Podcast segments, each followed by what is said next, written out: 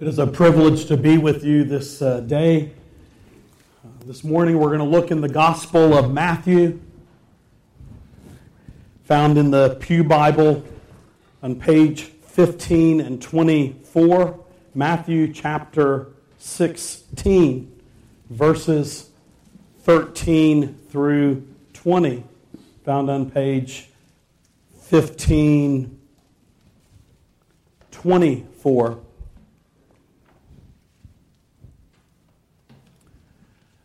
the word of our great God.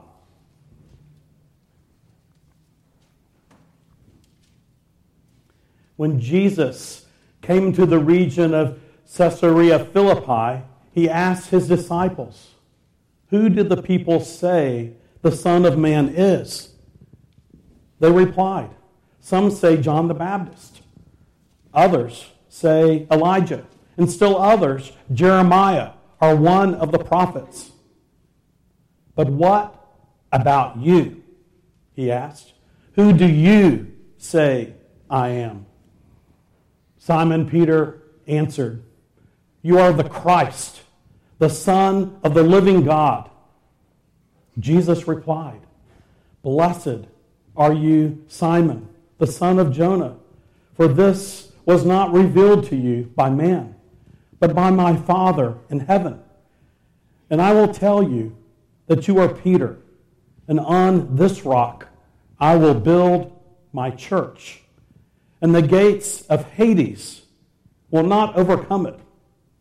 I will give you the keys of the kingdom of heaven.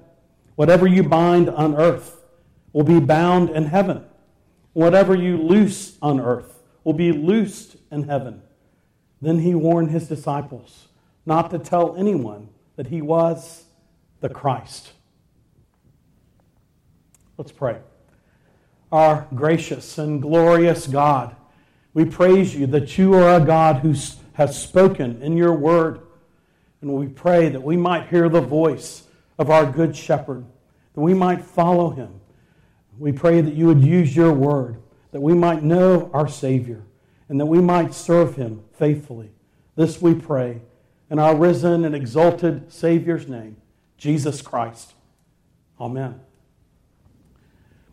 At a major intersection, actually a traffic circle, in the city of Port au Prince in Haiti, stands a very large monument with the years inscribed on this monument 1804 to 2004. And around this very large pyramid shaped structure of this monument were some very unusual things. Something that looked like the sun, and something else that looked more like uh, the moon and stars and, and wind that was flowing. And we went and with our youth team that would go to Haiti each summer in our first year there we saw this intersection several times. And so I asked our translator, what's, what's the significance of this monument and of these dates? And he said that Haiti was dedicated to voodooism and to Satan in the year 1804 for 200 years. Then, at around the year 2004, there was a push, a move to rededicate it to this evil purpose. But the Christian people, who had been small in number, gathered together and they prayed. And God averted the renewal of the dedication of this country uh, to evil. And then our translator said that since, since that time, the church of the Lord Jesus Christ is making significant progress in the nation of Haiti. Our Lord Jesus is building his church. In our passage here in Matthew chapter 16, we learn something of the present ministry of our Savior, who is now risen. He's exalted at the right hand of God in heaven. But what is he doing there in heaven? Well, here we're given a glimpse, a picture, a portrait of what our Savior Jesus is doing there. We learn, first of all, in this passage that he is advancing his church. He says, I will build my church. And then we learn as well here that he builds his church upon the clear confession of his people. And then, thirdly, in this passage, we see that he builds his church through the efforts and work of his people. Here, Jesus and his disciples are on what would be somewhat of a retreat. Uh, elsewhere in the scriptures, we read that Jesus called his disciples that they might be with him. And here they are, away from the crowds of Jerusalem. They've been involved in extensive ministry in Galilee. And now they've made their way north of the Sea of Galilee, north and northeast, uh, 25 miles to a more uh, remote area of Caesarea Philippi, far from the distraction of the crowds and the interruption and the accusation of the religious leaders who were coming against Jesus. They're near the headwaters of the Jordan River, deep in pagan territory. In this passage, Matthew chapter 16 comes to the very high point of the gospel of Matthew and of Jesus' interaction with his disciples. Here we learn, first of all, that Christ is building his church. This great theme is laid out for us in this 18th verse, where Christ promises that he will build his church. And Matthew uses this word church here. The only place in the Gospels is, where is when Matthew uses it here and in one other place. And this word church is linked to the Old Testament gathering of the people of God. Jesus is gathering a community of people to himself. He is constituting the new people of God around his person and through his work. The old wineskin of Israel is being laid aside to make room for the new wineskin of Christ's church. He will build his church, he will strengthen his people. He has loved his church with an everlasting love.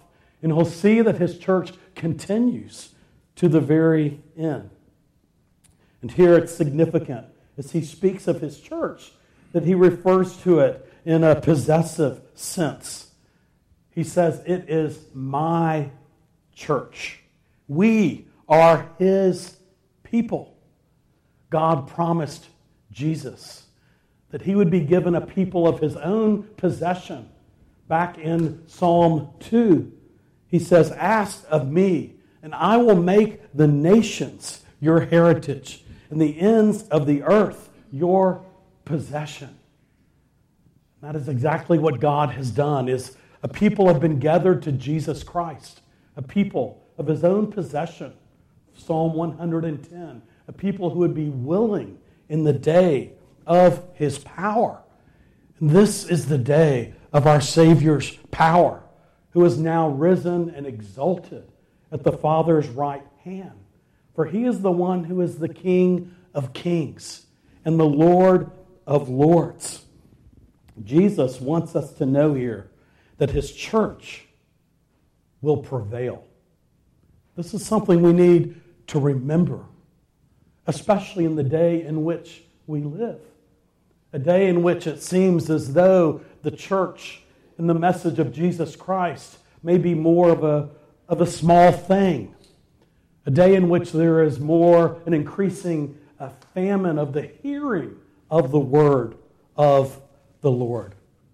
Christ promises that he will preserve his church, that he will see to it that his church will advance, that it will endure to the end. It will endure to the end because his church is not a mere work of human effort. It's something that he has inaugurated. He is the eternal king. He will fulfill his promise to his people. And there is a, a mystery here. For as we look at the church today, Christians are often misunderstood.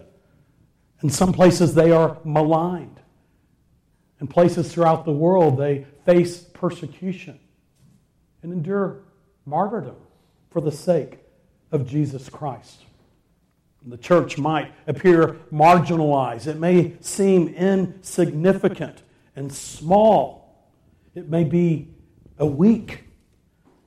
But the Lord Jesus says He is at work.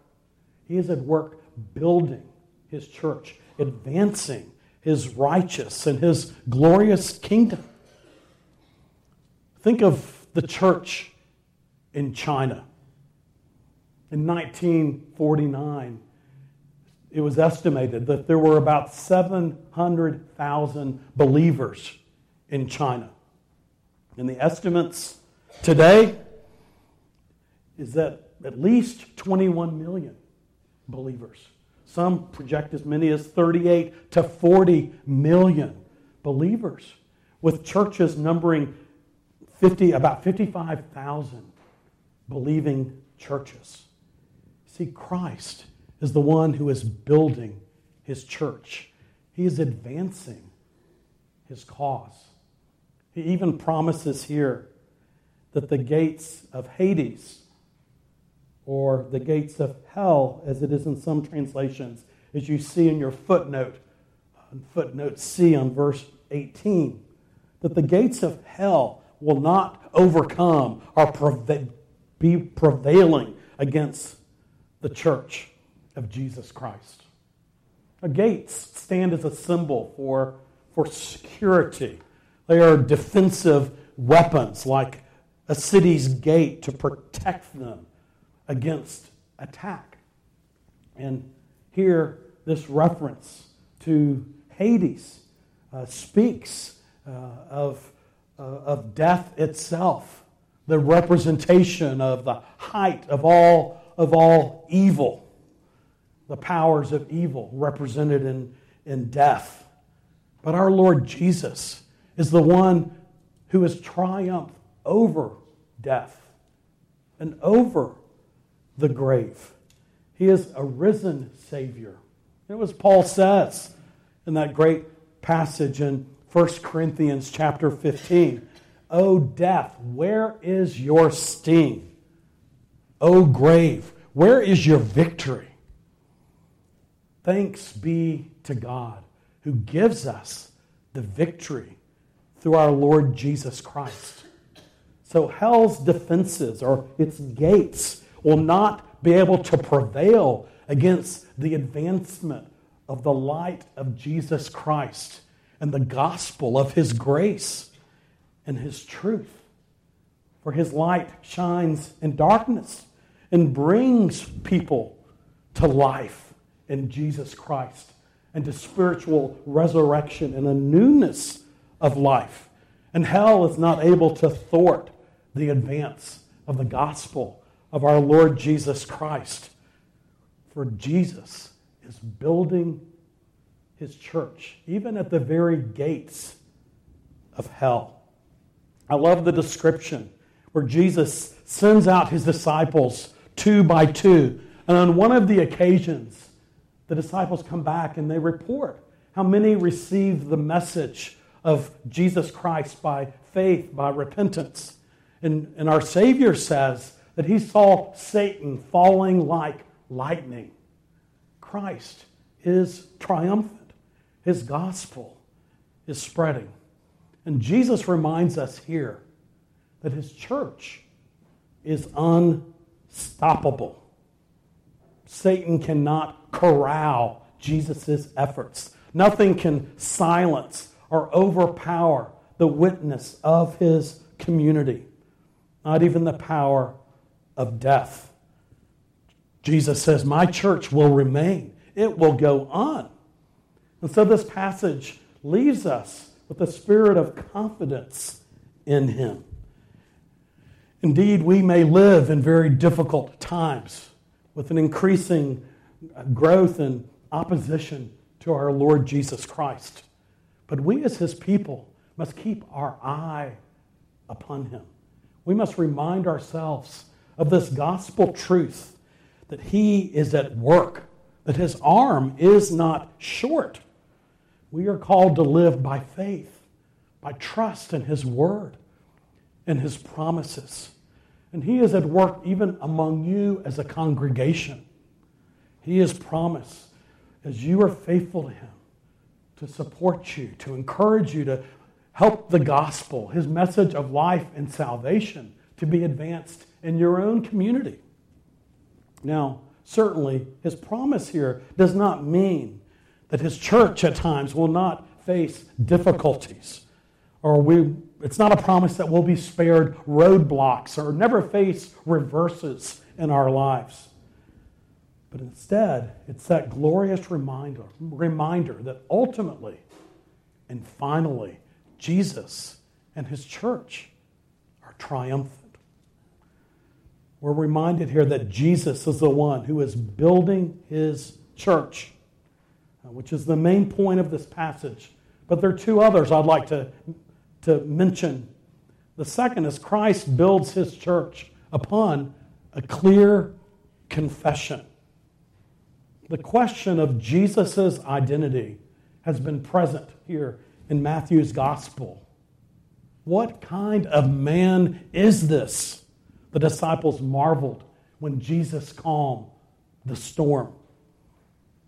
Are you the one who is to come? John the Baptist disciples asked Jesus in Matthew 11, Could this be the son of David? The people ask in Matthew chapter 12 when Jesus brings restoration to a demon possessed man, blind and mute. Well, here Jesus asks his disciples two questions. The first is found in verse 13. Who do the people say the Son of Man is? The disciples, for these two years of Jesus' ministry, would have heard what others said, their speculations, their thoughts, their theories about the identity of Jesus Christ. Some saw him as the forerunner of the Messiah, John the Baptist, who has come back. Certainly, Herod, who was who had guilt over John's death, was fearful of this very thing. Others thought that he was a prophet returned from the dead, the prophet Elijah, and that many of Jesus' miracles were more Elijah like uh, in their nature. Some thought Jeremiah, a prophet who was believed to return, or one of the other prophets.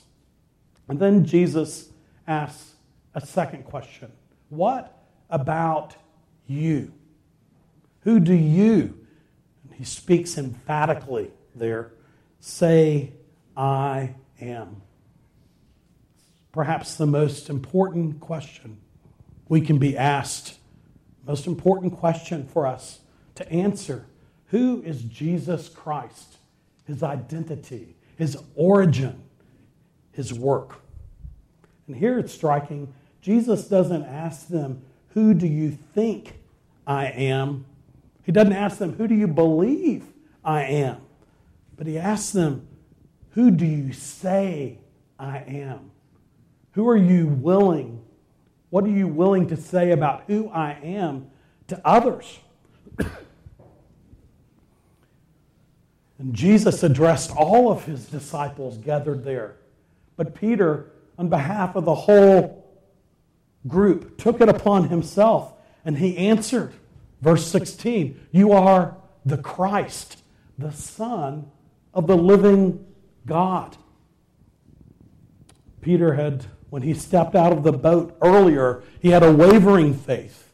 But now he steps out with a more steady and confident faith of trusting in Jesus Christ and his unique relationship with the Father, who is one who is equal with the Father in power and in glory. Here he speaks of Jesus as that promised Messiah, the anointed one. The name Christ is not the last name to the first name Jesus. Instead, it's a title from the Old Testament that speaks of the Messiah, the anointed one, the one promised who would live on the throne of David, the one who would redeem God's people, the one who would crush the seed of the serpent. And Peter here identifies Jesus as no, just a, not as a mere man, but as one who is divine, the Son of the living God. Just as Jesus at his baptism, it was declared, This is my beloved Son, with whom I am pleased. And the same with his temptation. Uh, a reminder that he is the one who has come from the Father, that he shares a unique relationship with uh, the Father, that he is the one who is the promised successor on the throne of David. Jesus acknowledges that Peter made this profession upon divine revelation. It is the turning point in the whole gospel of Matthew. And it's this question that we are left with today Who do you profess Jesus to be? Who do you say that he is? And thirdly, in this passage, we learn that Christ builds his church through his people.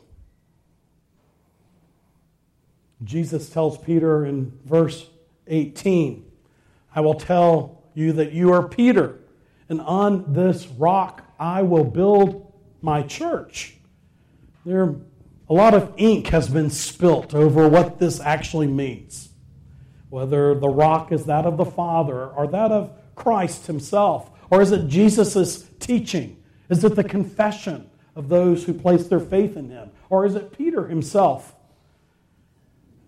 In my own reading of this text, is that it is Peter who is the rock here, but not in the sense that he was a pope, uh, not in the sense that he uh, that there would be others who would succeed him, but instead he was the first to make this confession and along with the other apostles who agreed with Peter, uh, he, the Lord would use them in establishing his church. As Peter was the first to proclaim on that great day of Pentecost the gospel of Jesus Christ. And so the Lord speaks to Peter, I say to you, and he uses the singular. He plays on Peter's name, uh, rock, which is his name Peter, that he will build upon his church, upon Peter. Uh, he says a very similar thing, not just to Peter, but to all of his disciples later in Matthew and in the Gospel of John. During the children's sermon, we were reminded about keys, the keys of the kingdom that Jesus says he gives. Uh, keys are things which open doors and lock, open and close doors. Uh, they loose and bind doors. And here, the keys of the kingdom are understood to be the message of the gospel itself, the proclamation of the truth of Jesus Christ as those he raises up proclaim the truth, and as each of us make the gospel known to others. It isn't that these apostles would proclaim the gospel and that it would bind heaven. Instead, as the gospel is proclaimed, when people receive it, there is the promise of life and of heaven. But where there is a resistance, where there is a rejection of our Savior and of the gospel that He brings, uh, the door to heaven remains shut. And here is a, a great reminder of the importance of making the Savior known to others. Christ is the one building his church, but he has chosen to build his church through his people. We find this in the early church, and we find it today. If you know the Lord Jesus, He has placed you in His family. He's put you in this congregation, or perhaps where you study as a student, or where you work, or you, where you serve in the PTA or in a bridge club. He's placed you in your homes and neighborhoods that you might be His witness, that you might be the light of His gospel to others. What a great incentive here. Christ is the one who is building his church. May we be those who have a clear confession, acknowledging that he is the Christ, the one who is the true Son of the living God. And may, by his grace, may we be those he uses, that he might use you here, your officers, elders, and deacons, and Sunday school teachers, but even the youth of this congregation, that you might speak the greatness, the great love of Jesus Christ, and the hope of his gospel.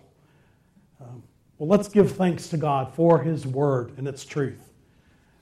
Our Heavenly Father, we praise you that you are the God of life and of resurrection. We thank you for our Savior who is building and advancing his church.